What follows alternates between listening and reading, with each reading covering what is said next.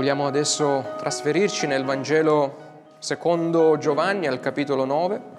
Leggeremo solo i, cinque, i primi cinque versi di questo resoconto della guarigione del cieco nato. A Dio piacendo, la prossima volta poi vedremo gli effetti del miracolo in lui e in coloro che erano attorno a lui. Ma leggiamo adesso i primi cinque versi, Giovanni capitolo 9, dal verso 1. Passando vide un uomo che era cieco fin dalla nascita.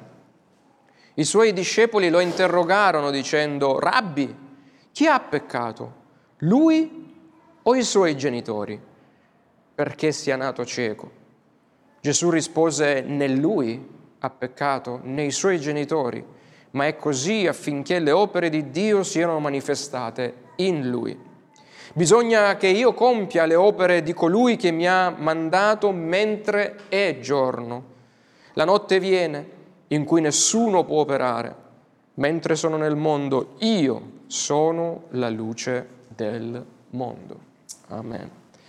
E vogliamo sederci e pregare il nome del Signore. Padre, ancora lo stesso spirito della luce che aleggiava sulle acque quando le tenebre venivano separate dalla luce e la creazione veniva creata. Quello stesso spirito che ha risuscitato Cristo dai morti, dalle tenebre, riportandolo nella gloria della sua luce, sia oggi ancora con noi per portarci nelle profondità della tua scrittura, per farci comprendere le meraviglie che tu vuoi rivelarci. Nel nome di Gesù te lo chiediamo. Amen.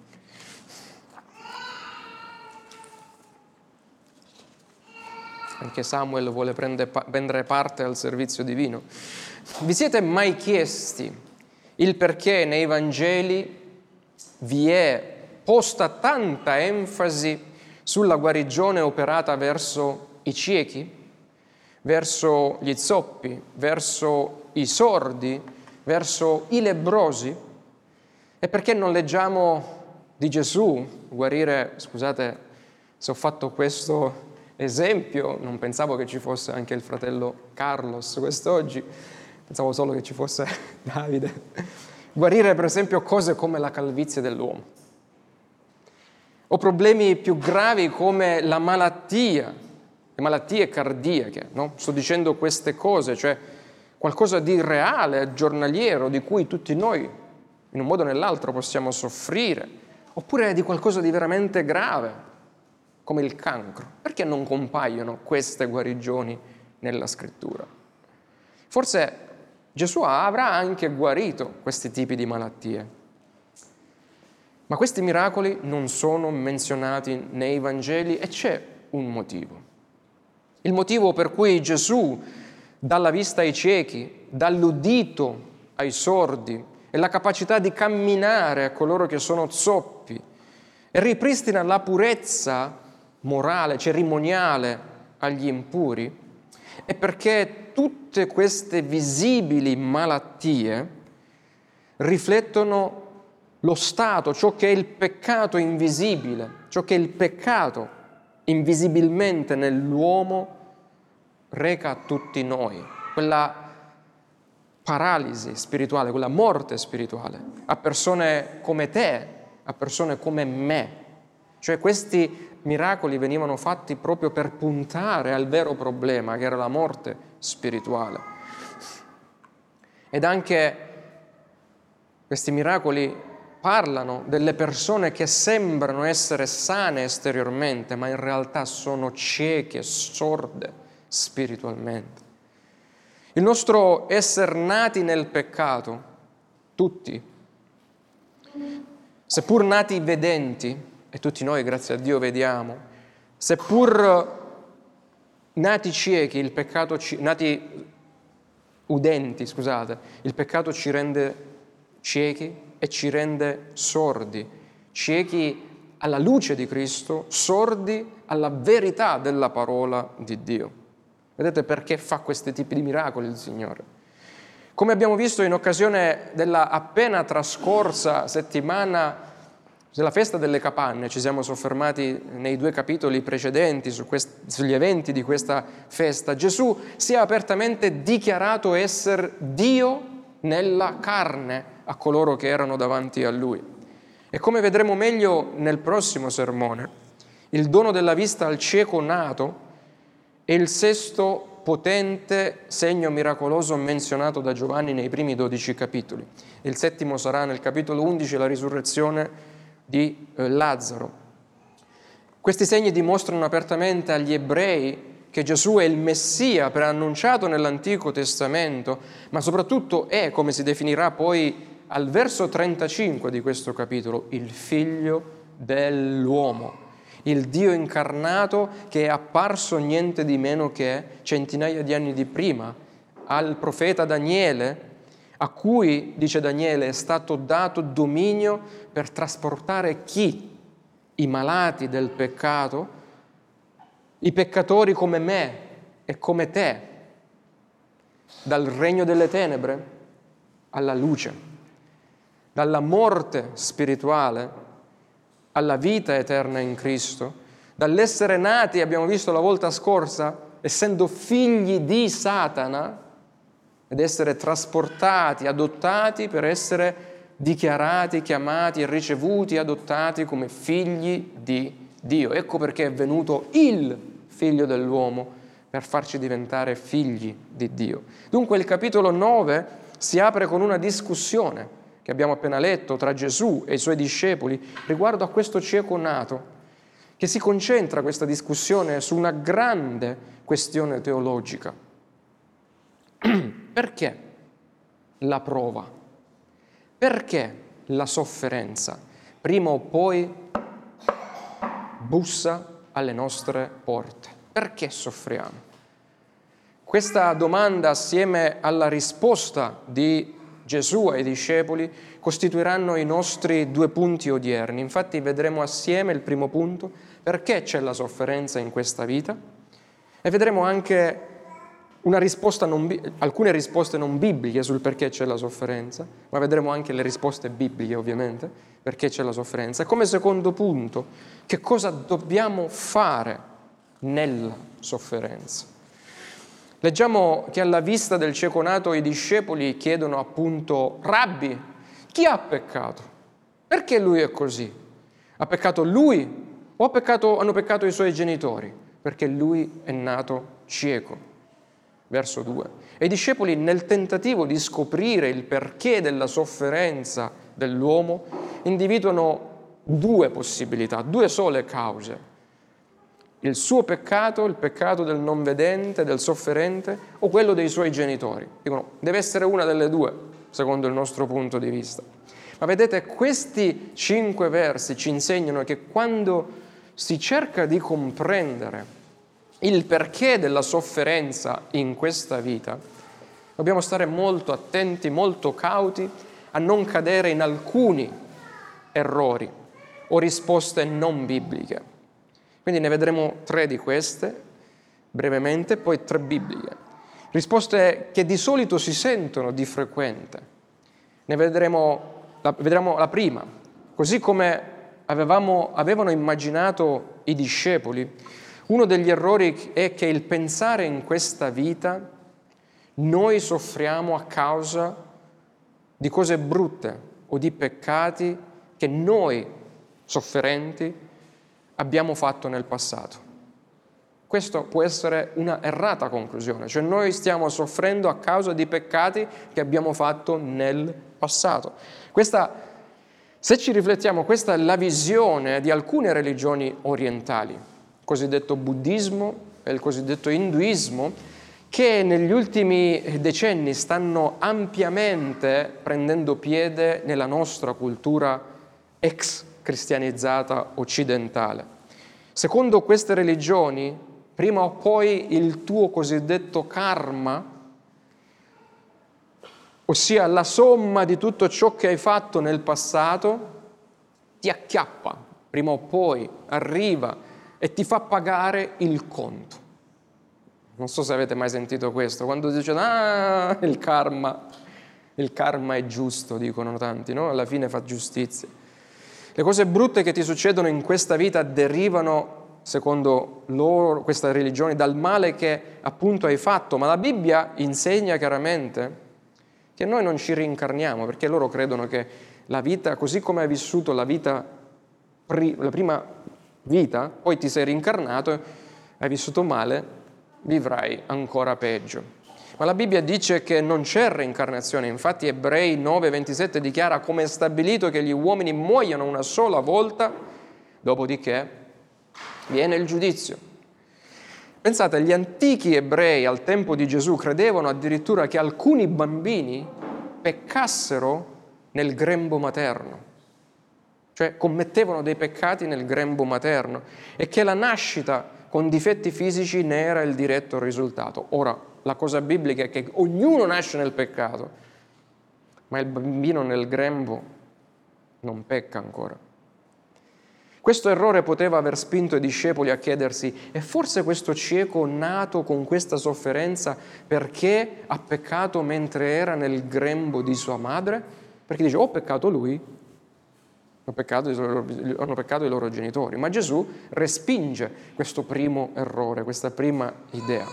E vediamo il secondo errore, creduto che, è, che la sofferenza deriva non dal nostro diretto peccato, ma dai peccati dei nostri genitori o dei nostri antenati più lontani. E questo spesso era un problema che era ricorrente, sentito, eh, quando ero, diciamo, nell'ambiente pentecostale, no? Ah, stai pagando i peccati dei tuoi padri in questo e in quello. È vero che in Esodo 20 Verso 5, Dio parla di visitare l'iniquità dei padri sui figli fino alla terza e alla quarta generazione di quelli che lo odiano. È vero quello che c'è scritto qua? E questo accade in un modo diretto, in un modo naturale, cioè il peccato di uno si ripercuote nella vita dell'altro. Come, ad esempio? Come quando una madre tossicodipendente, una madre che ha abusato di eroina eh, contrae l'AIDS e cosa succede? La trasmette direttamente, naturalmente al bimbo che porta in grembo e cosa succede? Che il bimbo soffre in sé le conseguenze del peccato del genitore. Questo è vero, questo è vero, succede, è diretto, è naturale. Tuttavia la scrittura non dice che il peccato dei padri ricade e condanna i figli e i nipoti e i pronipoti al punto che noi e chiunque altro siamo schiavi dei giudizi generazionali di Dio. Non dice questo. Non dice che Dio ci fa pagare il peccato nei nostri padri. Se così fosse saremmo tutti nella più totale disperazione. Pensate a quanti peccati i nostri padri e avi hanno commesso che noi dovremmo pagare. Anzi, in Ezechiele 18:20 leggiamo Dio affermare che la persona che pecca è quella che morirà. Il figlio non pagherà per l'iniquità del padre, il padre non pagherà per l'iniquità del figlio. Ed inoltre la scrittura chiaramente afferma che chiunque si pente, anche se fosse un figlio di Hitler, chiunque si pente, crede nella persona e nella sufficiente opera di Cristo può essere salvato. Un terzo errore è presumere che ogni sofferenza sia causata dall'immediata ira di Dio scagliata sul peccatore. Pecchiamo, bam, castigati dall'ira di Dio all'istante. Quante volte ho pregato, Signore, ho fatto questo per favore, per favore, non mi castigare, vado subito a rimediare, vado subito a rimediare, pensando no, che questo è il Dio che ci ha salvato. Quante volte vedendo una persona molto sofferente, che non ha pace, diciamo, ah, quel, quel tizio, quella tizia non ha pace, che gliene capitano una dopo l'altra, cosa pensiamo? Commettiamo questo terzo errore pensando, ma cosa avrà mai fatto quel tale per meritarsi tutto quel male? Questa fu la convinzione di, dei tre amici di Giobbe, no? di Elifaz, di Bildad, di Zofar, eh, con cui afflissero l'amico Giobbe, andarono da Giobbe, lui che già era afflitto dalle sue malattie, lo afflissero ancora di più dicendo tu stai pagando perché l'ira di Dio è contro il tuo peccato. Vedete, questo è un modo di pensare orientale che era veicolato nell'ambiente ebraico e si chiama il cosiddetto principio retributivo, che il libro di Giobbe il libro di ehm, Ecclesiaste smentiscono, sono stati scritti proprio per dire il giusto paga e non sappiamo perché, e l'empio prospera e non sappiamo perché. Questo principio retributivo che credevano queste eh, popolazioni diceva se fai bene ricevi bene, se fai male ricevi da Dio male. No? Questo era un po' il principio, ma questo non è il principio che la scrittura eh, mette in risalto. Una tale visione della sofferenza cosa fa? Rappresenta Dio come quell'insaziabile e infallibile cecchino, no? eh, che da lassù è sempre pronto con il suo fucile spianato per impallinarci dopo che ognuno di noi ha peccato. Eccolo, pum, ha peccato. Questo è il principio, se vogliamo, no? Come questo principio dipinge il nostro Dio di grazia, ma Dio non è lassù, non è nel cielo cercando di scagliare i suoi fulmini sulle persone peccatrici di qua giù. Dio ha già offerto il suo agnello senza peccato per il peccato, dice Giovanni, di tutto il mondo. Dio già si è soddisfatto nella sua giustizia, della sua ira, nell'agnello, con l'agnello. E se Dio fosse questo, questo cecchino che cerca di impallinare coloro che sbagliano, nessuno di noi sarebbe riuscito ad arrivare qui oggi. Nessuno di noi sarebbe qui, se questo fosse il nostro Dio. Perché? Perché se tutti noi ci soffermassimo un attimo adesso e guardassimo con gli occhi santi di Dio a quel che abbiamo fatto o non fatto, pensato o desiderato e magari concupito già solo questa mattina, prima di aprire la porta di casa e venire qua. Se avessimo gli occhi di Dio per vedere i peccati che abbiamo fatto, nessuno di noi, e se Dio fosse quello col fucile così, nessuno di noi sarebbe arrivato fin qua. Ma il fatto che anche oggi siamo qui ci testimonia invece che Dio è stato meravigliosamente misericordioso con noi al Calvario di Cristo, perché nonostante quel che oggi siamo, non perché abbiamo fatto bene, riceviamo bene o abbiamo fatto male, siamo, ma per i meriti della persona di Cristo, Egli ci permette anche oggi di stare qui e di entrare nei Suoi cortili della grazia per celebrare il Suo nome e ricevere nutrimento spirituale da Lui. Tuttavia siamo sempre qui siamo di fronte alla domanda dei discepoli, non abbiamo ancora risposto. Perché la sofferenza nel mondo? La Bibbia quale spiegazione ci dà sulla sofferenza? Dopo aver visto le errate, tre, tre delle errate deduzioni, vediamo tre risposte bibliche. A cominciare dal ruolo del peccato. La Bibbia insegna molto sulla causa delle prove, sulla causa delle sofferenze che bussano alla nostra porta. Mentre è vero che Dio non giudica immediatamente ogni nostro peccato e che a volte è anche vero che affligge il peccatore, no? In maniera diretta. Ricordate Miriam, la sorella di Mosè, non appena si ribellò all'autorità preposta da Dio a Mosè, lei fu raggiunta dalla lebbra. Vedete, succedono a volte queste cose. È pur però sempre vero che ogni nostra sofferenza attuale nasce dall'ingresso del primo peccato nel nostro mondo, cioè tutto dipende dal primo peccato, dalla prima disubbidienza di Adamo.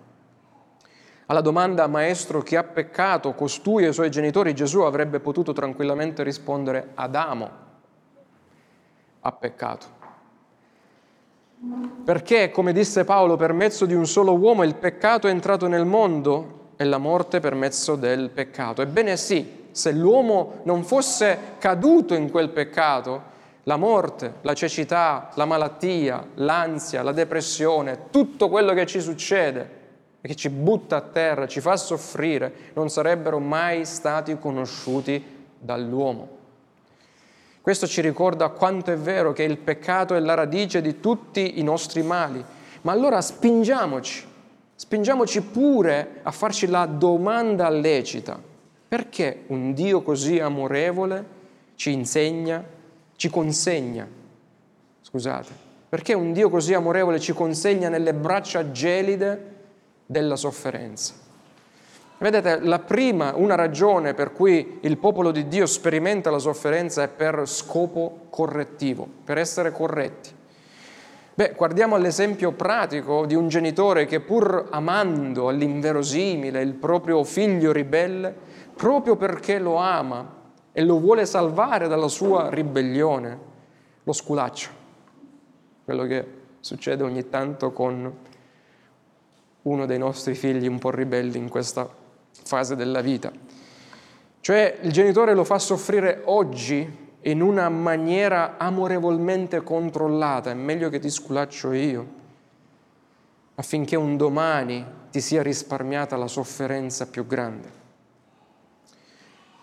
E se ciò è vero per l'amore di un genitore peccatore, no? l'amore nostro è imperfetto, in modo molto più saggio e santo è vero per il nostro Padre Celeste che castiga la sua progenie perché un po' di sofferenza aiuta a insegnare ai credenti sia quanto il peccato è sbagliato che l'importanza e la convenienza della obbedienza a Dio. Lo scrittore agli ebrei afferma che il Signore corregge quelli che egli ama, punisce tutti coloro che riconosce come figli. È vero, qualunque correzione sul momento non sembra recare gioia ma tristezza. In seguito, tuttavia, produce un frutto, dice, di pace, di giustizia in coloro che sono stati addestrati per mezzo di essa.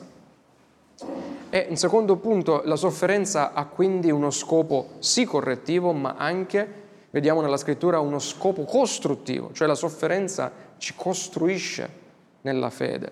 Quanti di noi da un po' di anni nella fede possono affermare che non la felicità, non i momenti di grande gioia, non i momenti di grande prosperità, ma soprattutto i momenti delle prove, i momenti delle nostre afflizioni che Dio ci manda, ci hanno insegnato preziose lezioni sulla vita spirituale ci svezzano dall'amore per le cose di questo mondo e ci aiutano ad avvicinarci di più a Dio.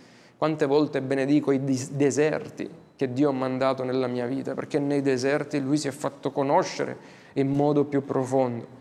Spesso la sofferenza è data per prepararci per sfide ancora più grandi che richiedono una fede maggiore. Guardiamo per esempio la vita di Giuseppe. Dio voleva che Giuseppe diventasse il sovrano dell'Egitto per salvare la nazione, il popolo di Israele dalla carestia. E cosa ha dovuto passare Giuseppe per arrivare fin là? Lo ha forgiato, ha forgiato il carattere e la fede nel crogiolo della schiavitù ingiusta, nella palestra dell'ingiusta detenzione, no? Della, eh, del carcere. Così come i culturisti, no? coloro che fanno palestra, per aumentare la loro uh, massa muscolare, eh, arrivano a sollevare sempre un chilo in più di quello che è il loro peso di mh, mm, conforto, no? perché devono sforzarsi sempre di più.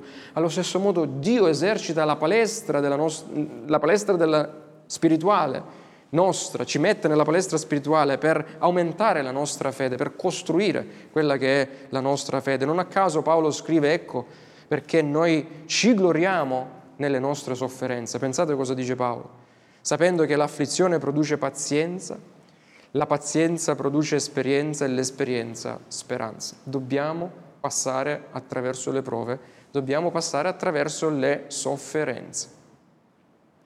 Se stai attraversando delle prove o quando attraverserai le acque tempestose, e preparati perché le attraverserai prima o poi, devi ricordarti due cose. Fai adesso mente locale, perché quando sarai lì sarà difficile ricordarti di questo. Ricordare a te stesso che le acque sono in assoluto controllo di Dio ed esse non ti sommergeranno, dice Isaia 43, ma devi ricordarti anche di chiederti perché Dio ti sta mettendo in quella sofferenza. C'è un perché, c'è un qualcosa che vuole insegnarti. Perché il Signore è il sapiente no? scalpellino che lavora ognuno di noi, pietre sue, pietre viventi, del suo Tempio vivente per farci assumere l'esatta forma che dobbiamo assumere, per adattarci, per incastrarci esattamente nel suo Tempio spirituale, nel suo corpo celeste, nella sua Chiesa. Ecco perché ci lavora. Tac, tac, tac, tac. Dunque, terzo aspetto, secondo Gesù questo cieco non soffrì né per uno scopo correttivo, cioè non fu punito per il suo peccato, non soffrì né per uno scopo costruttivo, cioè per accrescere la sua fede. Ma la risposta di Gesù ci illustra una terza ragione per cui possono arrivare le prove nella nostra vita. Né lui ha peccato specificamente nei suoi genitori, ma è così affinché le opere di Dio siano manifestate in lui. Leggiamo al verso 3. In altre parole Gesù stava dicendo che nella provvidenza di Dio Pensate, quest'uomo era stato afflitto sin dalla nascita affinché all'arrivo di Cristo lui fosse guarito affinché tutta la gloria sarebbe andata a Cristo. Succede anche questo. Le sofferenze sono per dare gloria a Dio. Per quanti anni quest'uomo ha brancolato nell'oscurità? Pensate, chiedendosi, Dio, perché io? Tutti gli altri possono vedere, ma io non vedo niente. Perché io? Immagina la frustrazione, il tormento, la sofferenza. Solo Dio sa perché attraversiamo le cose che attraversiamo. Ma per coloro che hanno creduto, dice Paolo, la promessa di Dio è che Egli trae sempre il bene da tutto ciò che ci accade, Romani 8, 28, e usa il peggior dolore, usa la peggiore sofferenza e gli eventi più confusi della nostra vita per realizzare in ultima analisi cosa? La sua gloria, non facendoci però mai mancare della luce, della, nost- della sua luce nella nostra buia sofferenza. Cioè lui si prende la gloria, ma mentre soffriamo, lui non ci fa mai mancare la sua luce nel mezzo della sofferenza, della buia sofferenza. A volte Dio mostra il suo potere liberandoci esaudendo le nostre preghiere, ma molte volte non ci esaudisce, ma ci fortifica lasciandoci soffrire. Come disse Paolo, ti ho chiesto, toglimi questa spina, ma lui disse, te la lascio perché è bene che rimanga là affinché tu cresca e non cada. La mia grazia ti basta perché la mia potenza si dimostra perfetta nella tua debolezza. Questo è il nostro sapiente scalpellino, che sa anche dosare le sofferenze nella nostra vita. Vedete, le prove offrono a noi credenti un'inestimabile opportunità per mostrare ai nostri figli, per mostrare ai nostri vicini cosa significa conoscere un Dio potente e salvifico.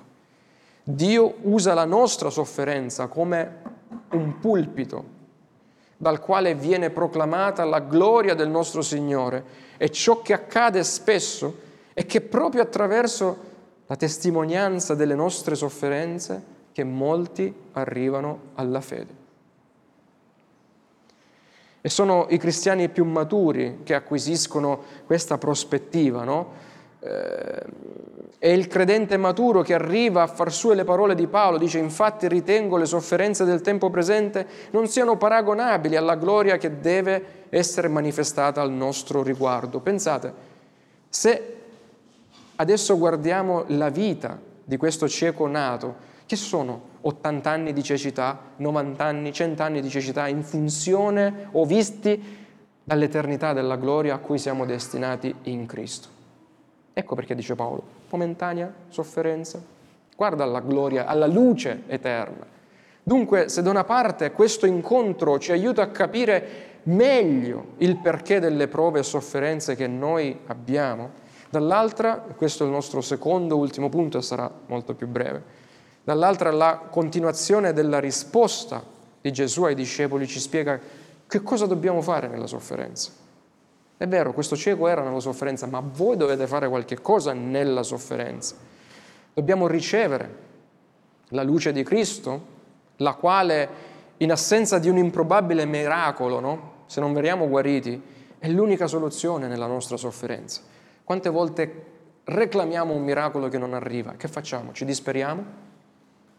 Ma la luce di Cristo nel mezzo di quella sofferenza è l'unico modo per guardare a quell'eternità e mettendoci nell'eternità possiamo guardare a questa momentanea sofferenza e dire va bene, Signore, dammi la forza per andare avanti. Senza la luce di Cristo, per tutti coloro che sono spiritualmente ciechi nati, ogni minima sofferenza diventa un motivo di bestemmia contro Dio e uno sprofondare sempre di più nelle più fitte tenebre. Abisso chiama un altro abisso quando non c'è la luce di Cristo. Dunque, che cosa dobbiamo fare nella sofferenza? Dobbiamo prima ricevere la luce di Cristo e poi Stop? No, per poi portare la luce di Cristo al sofferente, ci dice Gesù. Gesù disse, noi dobbiamo compiere. Vedete, nella vostra Bibbia, nella Bibbia italiana c'è un errore, una traduzione non tanto corretta, perché nel greco, nel greco non è scritto bisogna che io compia le opere del Padre mio, ma è scritto noi dobbiamo compiere le opere di colui che mi ha mandato mentre è giorno. La notte viene in cui nessuno può operare, mentre sono nel mondo io sono la luce del mondo. Vedete, Gesù sta parlando non delle sue opere, ma in un modo molto enfatico usa il pronome plurale noi dobbiamo, usa un imperativo, noi dobbiamo compiere le opere importanti di Dio. Gesù parla di quest'opera di Dio che tutti noi dobbiamo fare nella sofferenza.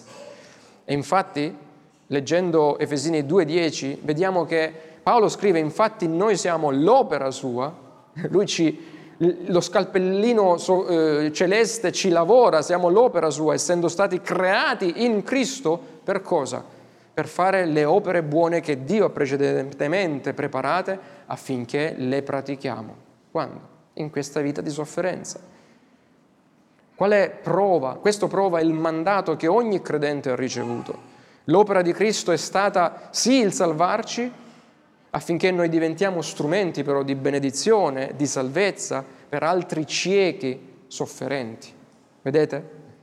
Ci sono infatti opere preparate nel cielo che dobbiamo compiere qui sulla terra e basta, non le compieremo più nel cielo di là. E c'è un'urgenza, dice Gesù, nel farle perché l'opportunità non sarà sempre presente. La notte sta arrivando, dice lui, cioè il momento in cui non si potranno fare più queste opere arriverà e non saprete quando. Lo scorrere spietato del tempo prima o poi ci priverà dell'opportunità presente di operare le opere di Dio. Non più. Ma quali sono tali opere preparateci da Dio? Sicuramente includono opere di misericordia verso il bisognoso, opere di servizio verso chi ha bisogno. Tutti però abbiamo le chiamate nostre no? secolari. Tutti dobbiamo occuparci del nostro lavoro, di studiare, svolgere, eh, accudire le famiglie, crescere i figli del patto. Tutti noi siamo chiamati a fare queste opere, ma soprattutto in tutto ciò che facciamo siamo tenuti a farlo riflettendo la luce di Cristo nel mezzo di questa vita di sofferenza. Primariamente in come? Insegnando la parola di Dio a quelli che sono intorno a noi, per glorificare Dio condividendo il Vangelo con coloro che sono ciechi spirituali. Nel nostro tempo, adesso, cioè ora, Mentre stiamo qua, là fuori, uomini e donne brancolano nella loro cecità, senza il Vangelo e senza Cristo. Magari sono nelle nostre famiglie questi eletti che ancora camminano, brancolano nelle tenebre. Magari sono nei nostri posti di lavoro. Magari comprano cibo allo stesso supermercato noi, eh, da cui noi ci riforniamo. Tuttavia, se il Signore ha detto quel che ha detto, Tocca a noi raggiungerli come strumenti nelle sue mani o come diceva ieri il fratello, come ferramenta nelle sue mani. Cioè tocca a noi andare per l'apertura dei loro occhi, per essere balsamo nella loro sofferenza. Perché il Signore fisicamente non è più su questa terra per andare Lui ad aprire gli occhi, dei ciechi spirituali. Il suo tempo è finito, il suo tempo fisico, ma questo è il tempo del suo spirito. Ma dove vive il suo, il suo spirito? In noi e opera anche attraverso di noi. Il bisogno c'è e chi li raggiungerà? Questi ciechi spirituali eletti. Senti tu questa urgenza, questo dovere di lavorare per Dio. Gesù era consapevole, infatti lui tutta la sua vita l'ha spesa per mostrare la luce della gloria di Dio, per riflettere la luce di Dio, l'amore di Dio, la potenza di Dio. Questo mondo è pieno di bisogni, se vogliamo. Terremoti, terremotati da sfamare, è pieno di sfollati dalla guerra eh, da vestire, ma nessun bisogno è più grande del bisogno di salvezza che un cieco spirituale ha. Duemila anni fa Dio ha provveduto a questa esigenza, a questo bisogno, mandando il proprio figlio a soffrire sulla croce per i nostri peccati e ora Dio provvede ancora inviando i suoi salvati come testimoni di quel Vangelo. Cioè non è si è fermato lì, ma continua a mandare testimoni del Vangelo affinché altri siano salvati. Spero che nessuno di noi trascuri questa chiamata, che è una chiamata reale, che è una chiamata personale ed impellente, dice Gesù. Il nostro mondo sta passando, il giudizio finale si sta avvicinando. Noi viviamo le nostre vite sulla soglia dell'eternità. Siamo, non sappiamo, magari a un attimo dall'eternità. Ora, dice Gesù, è il momento in cui il nostro lavoro deve essere fatto. Pensate ai milioni di anni della nostra eternità nella gloria. Lì non faremo questo, ma adesso, in questo tempo che non sappiamo quanto durerà, dobbiamo fare quello che dobbiamo fare. Ed è stabilito che essi, che questi ciechi spirituali, questi eletti che ancora aspettano la luce di Cristo. È stabilito che non si salvino da soli, che nemmeno un angelo vada a predicare loro il Vangelo, ma è stabilito che quelli come me e come te, che un tempo eravamo ciechi come loro, adesso che hanno visto la luce, vadano da loro a mostrare la luce di Cristo. Questi sono gli unici anni in cui abbiamo il privilegio di glorificare Dio con le nostre lacrime per i non credenti e per ministrare loro la grazia vera, nella vera sofferenza della cecità spirituale. E come, ecco perché Gesù esorta i suoi, dobbiamo compiere le opere, vedete tutti, noi dobbiamo compiere le opere del Padre che mi ha mandato mentre è giorno, cioè mentre è il tempo opportuno. Finché dice io sono nel mondo, io lo faccio. Io sono la luce del mondo, finché sono nel mondo. Ma attenzione, e concludiamo con questo. Durante tutti gli anni del suo ministero terreno, sì, Gesù ha continuato a mostrare la sua luce, ma adesso la luce, siccome lui è lì, non è che è affievolita, non è che è scomparsa. Come abbiamo detto, la luce è rimasta ancora ed è dentro di noi, nel suo Santo Spirito. Ci rendiamo conto che la gloria più radiosa poi di Dio risplende proprio attraverso la sofferenza sua della croce. E lui ci chiama a questo cammino di sofferenza affinché la sua luce in noi venga ancora di più riflessa sul mondo che la sta aspettando. Vedete l'analogia? Lui ha sofferto, ma anche noi abbiamo la nostra croce da portare, perché sulla croce di Cristo la luce di Dio è stata sparsa in maniera più gloriosa e nella nostra sofferenza personale, piccola croce o grande che sia, la, nostra, la luce che è in noi rifulge ancora di più. Lui è sempre e rimane sempre la luce del mondo, anche se è di là, alla destra del Padre. Ma ora quella luce la si vede proprio attraverso di voi, salvati per grazia. Voi siete la luce del mondo. E una città posta sopra un monte non può essere nascosta e non si accende una lampada per metterla sotto un recipiente, dice Gesù in Matteo capitolo 5 anzi la si mette sul candeliere ed essa fa luce a tutti quelli che sono in casa. Così risplenda la vostra luce davanti agli uomini affinché vedano le vostre buone opere e glorifichino il Padre vostro che è nei cieli. Dunque, fratello, sorella, come concludo con le parole di Isaia che abbiamo già letto, sorgi, risplendi, poiché la luce è giunta e la gloria del Signore è spuntata sopra di te Mostra dunque tale luce ai ciechi che sono intorno a te. Vogliamo pregare. Padre del cielo, ti ringraziamo ancora per il privilegio che abbiamo avuto di avere gli occhi spirituali aperti dalla tua luce, il cuore cambiato da pietra in carne, ma grazie anche perché non ti sei fermato lì, ci hai lasciati in questo mondo di tenebre, anche nella sofferenza, affinché la luce che hai posto in noi possa rifulgere in maniera chiara in questo, in questo mondo di tenebre. Grazie perché ci hai fatti collaboratori tuoi nel ministero di riconciliazione, nel riportare i peccatori a Dio. E noi ti preghiamo che in questa città, in questa nazione, in queste terre, in tanti possano ricevere la tua luce anche attraverso la nostra strumentalità. Nel nome di Gesù noi ti preghiamo. Amen.